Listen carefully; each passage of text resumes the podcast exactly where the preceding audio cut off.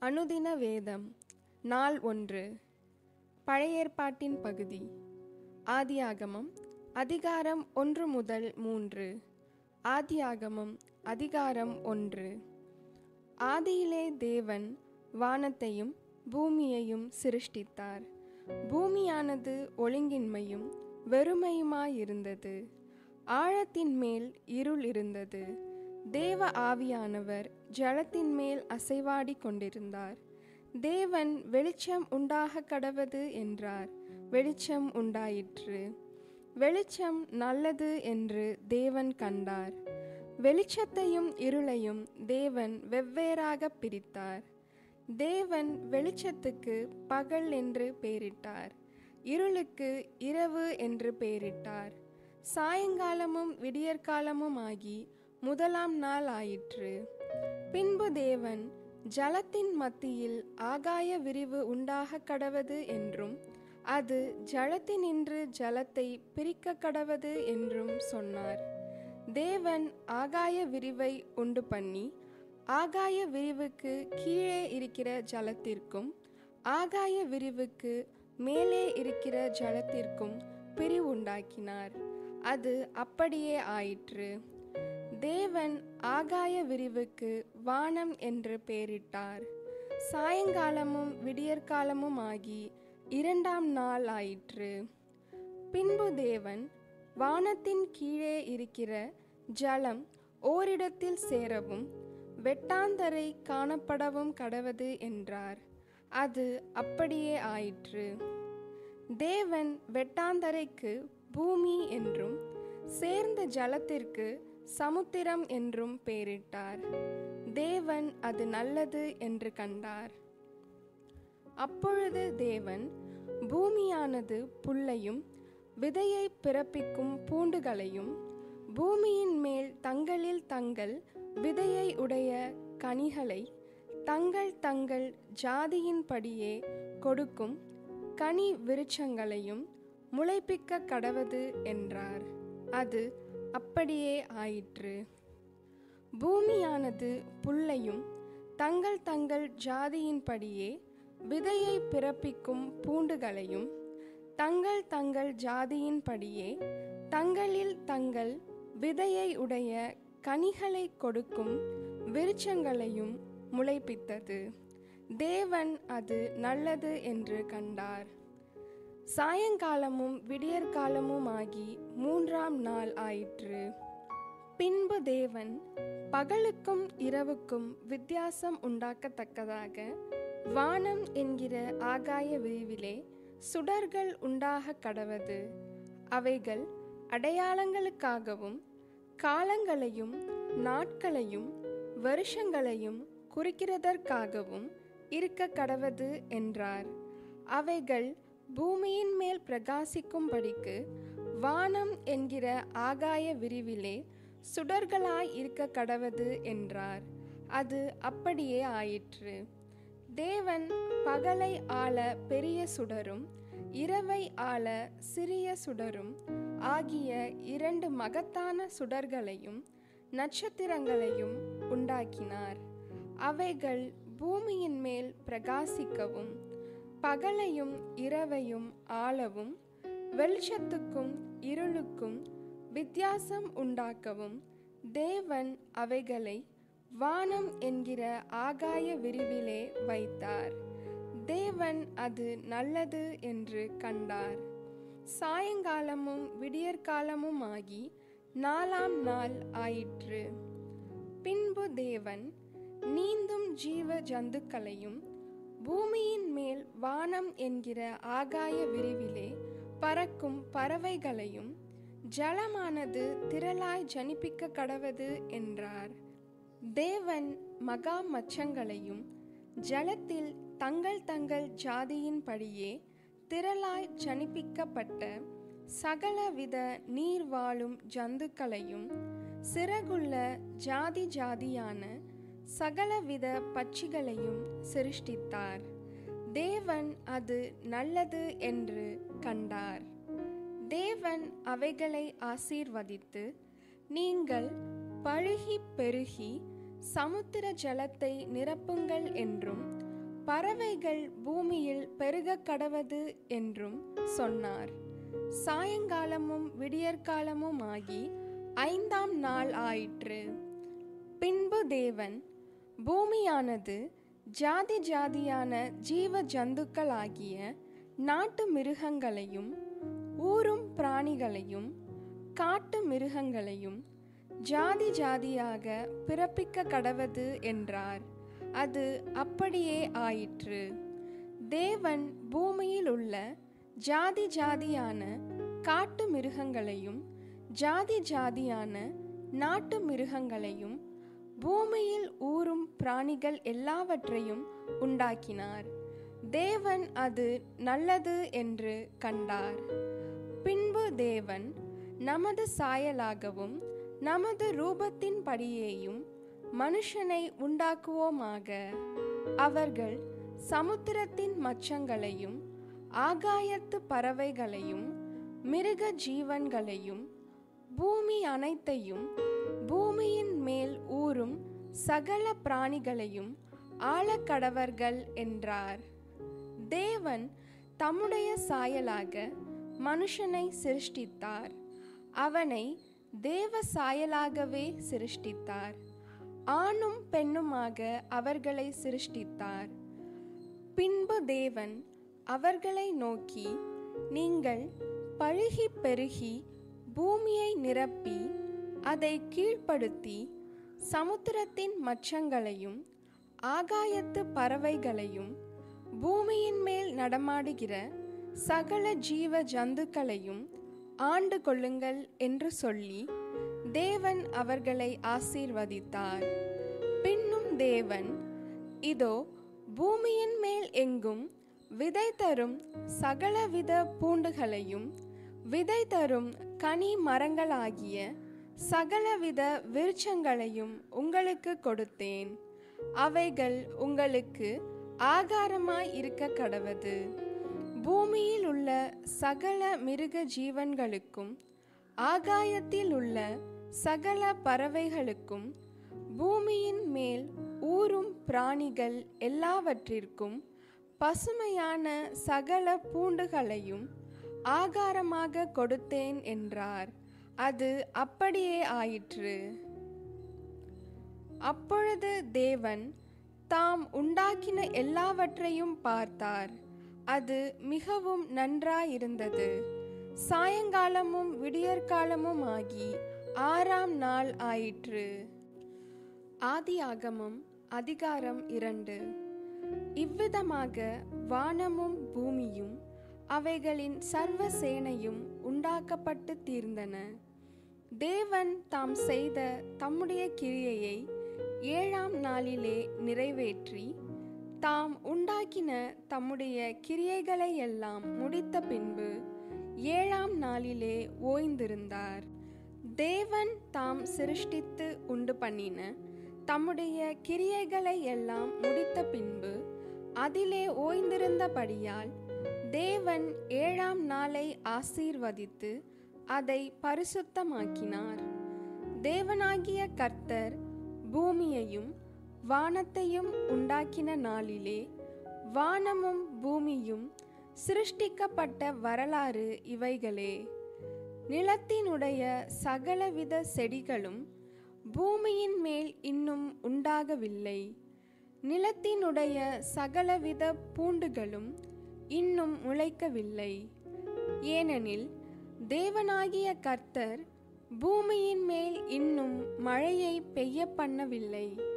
நிலத்தை பண்படுத்த மனுஷனும் இருந்ததில்லை. அப்பொழுது மூடுபனி பூமியிலிருந்து எழும்பி பூமியையெல்லாம் நனைத்தது.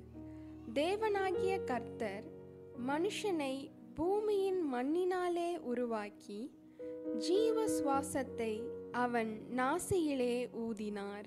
மனுஷன் ஜீவாத்மாவானான். தேவனாகிய கர்த்தர் கிழக்கே ஏதேன் என்னும் ஒரு தோட்டத்தை உண்டாக்கி தாம் உருவாக்கின மனுஷனை அதிலே வைத்தார். தேவனாகிய கர்த்தர் பார்வைக்கு அழகும் புசிப்புக்கு நலமுமான சகலவித விருட்சங்களையும் தோட்டத்தின் நடுவிலே ஜீவ விருட்சத்தையும் நன்மை தீமை அறியத்தக்க விருட்சத்தையும் பூமியிலிருந்து முளைக்க பண்ணினார். தோட்டத்துக்கு தண்ணீர் பாயும்படி ஏதேனில் இருந்து ஒரு நதி ஓடி அங்கே இருந்து பிரிந்து நாலு பெரிய ஆறுகள் ஆயிற்று. முதலாம் ஆற்றுக்கு பைசோன் என்று பேர்.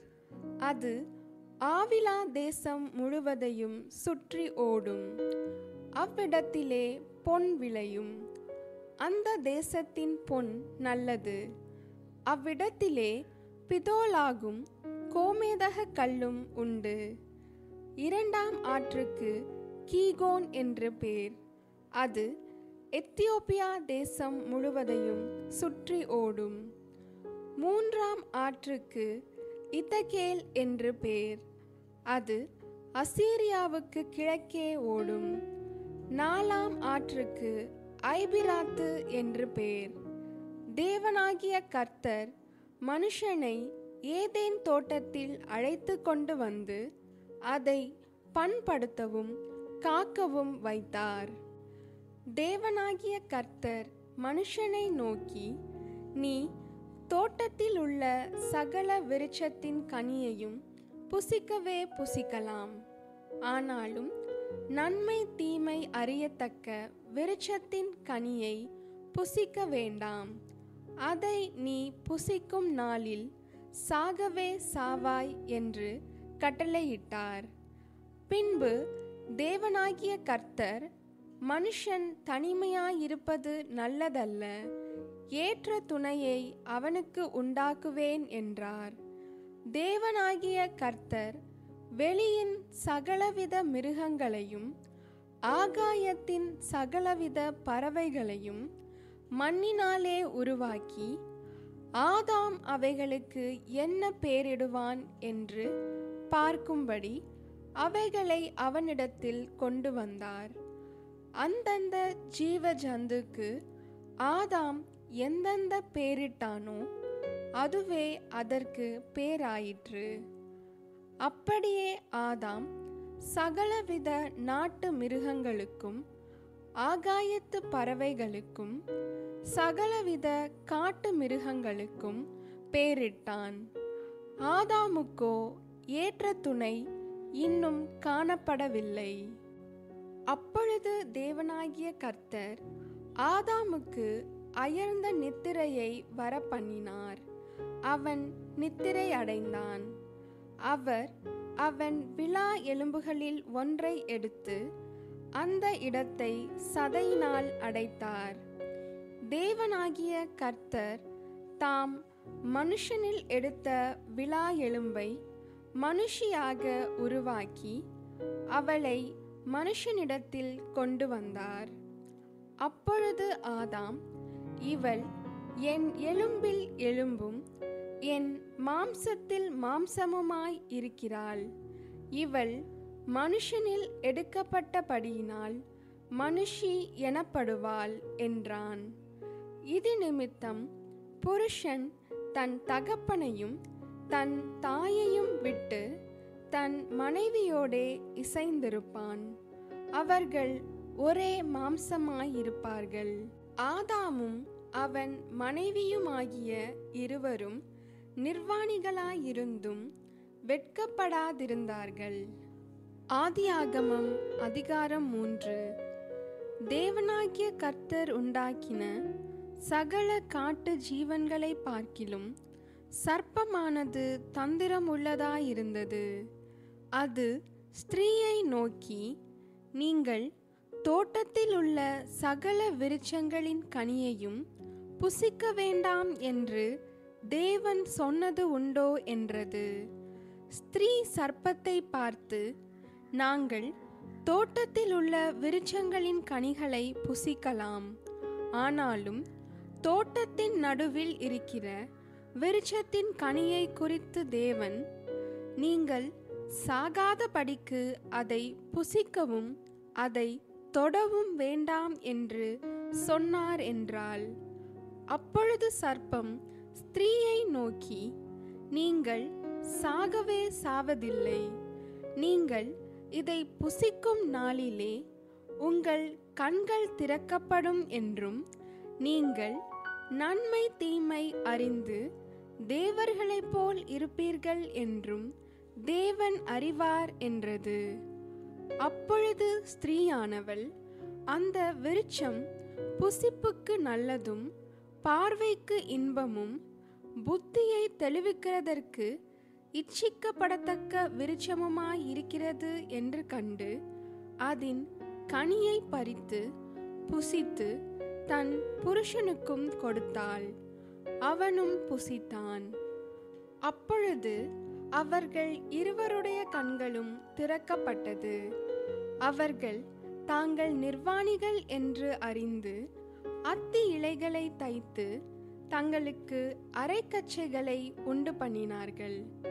பகலில் குளிர்ச்சியான வேளையிலே தோட்டத்தில் உலாவுகிற தேவனாகிய கர்த்தருடைய சத்தத்தை அவர்கள் கேட்டார்கள். அப்பொழுது ஆதாமும் அவன் மனைவியும் தேவனாகிய கர்த்தருடைய சந்நிதிக்கு விலகி தோட்டத்தின் விருட்சங்களுக்குள்ளே ஒளித்து கொண்டார்கள். அப்பொழுது தேவனாகிய கர்த்தர் ஆதாமை கூப்பிட்டு நீ எங்கே இருக்கிறாய்? என்றார். அதற்கு அவன் நான் தேவரீருடைய சத்தத்தை தோட்டத்திலே கேட்டு நான் நிர்வாணியாயிருப்பதினால் பயந்து ஒழித்து கொண்டேன் என்றான். அப்பொழுது அவர் நீ நிர்வாணி என்று உனக்கு அறிவித்தவன் யார்? புசிக்க வேண்டாம் என்று நான் உனக்கு விளக்கின விருட்சத்தின் கனியை புசித்தாயோ என்றார். அதற்கு ஆதாம் என்னுடனே இருக்கும்படி தேவரீர் தந்த ஸ்திரீயானவள் அவ்விருட்சத்தின் கனியை எனக்கு கொடுத்தாள். நான் புசித்தேன் என்றான். அப்பொழுது தேவனாகிய கர்த்தர் ஸ்திரீயை நோக்கி நீ இப்படி செய்தது என்ன? என்றார். ஸ்திரீயானவள் சர்ப்பம் என்னை வஞ்சித்தது. நான் புசித்தேன் என்றாள். அப்பொழுது தேவனாகிய கர்த்தர் சர்ப்பத்தை பார்த்து நீ இதை செய்தபடியால் சகல நாட்டு மிருகங்களிலும் சகல காட்டு மிருகங்களிலும் சபிக்கப்பட்டிருப்பாய். நீ உன் வயிற்றினால் நகர்ந்து உயிரோடிருக்கும் நாளெல்லாம் மண்ணை தின்பாய். உனக்கும் ஸ்திரீக்கும் உன் வித்துக்கும் அவள் வித்துக்கும் பகை உண்டாக்குவேன். அவர் உன் தலையை நசுக்குவார். நீ அவர் குதிங்காலை நசுக்குவாய் என்றார். அவர் ஸ்திரீயை நோக்கி நீ கர்ப்பவதியாய் இருக்கும்போது உன் வேதனையை மிகவும் பெருக பண்ணுவேன். வேதனையோடே பிள்ளை பெறுவாய்.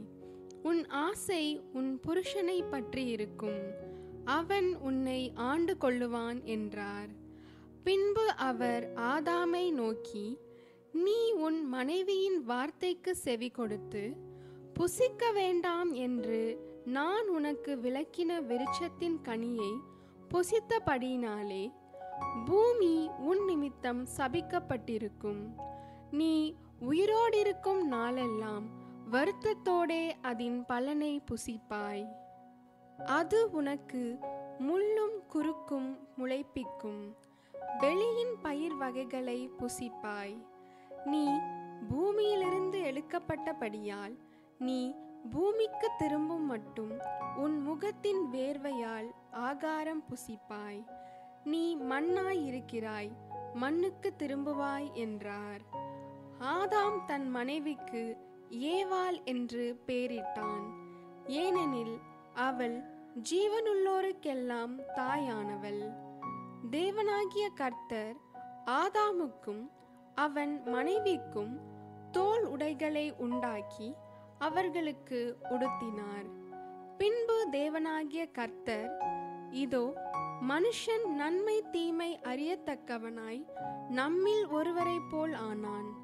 இப்பொழுதும் அவன் தன் கையை நீட்டி ஜீவ விருட்சத்தின் கனியையும் பறித்து புசித்து என்றைக்கும் உயிரோடிராதபடிக்கு செய்ய வேண்டும் என்று அவன் எடுக்கப்பட்ட மண்ணை பண்படுத்த தேவனாகிய கர்த்தர் அவனை ஏதேன் தோட்டத்தில் இருந்து அனுப்பிவிட்டார்.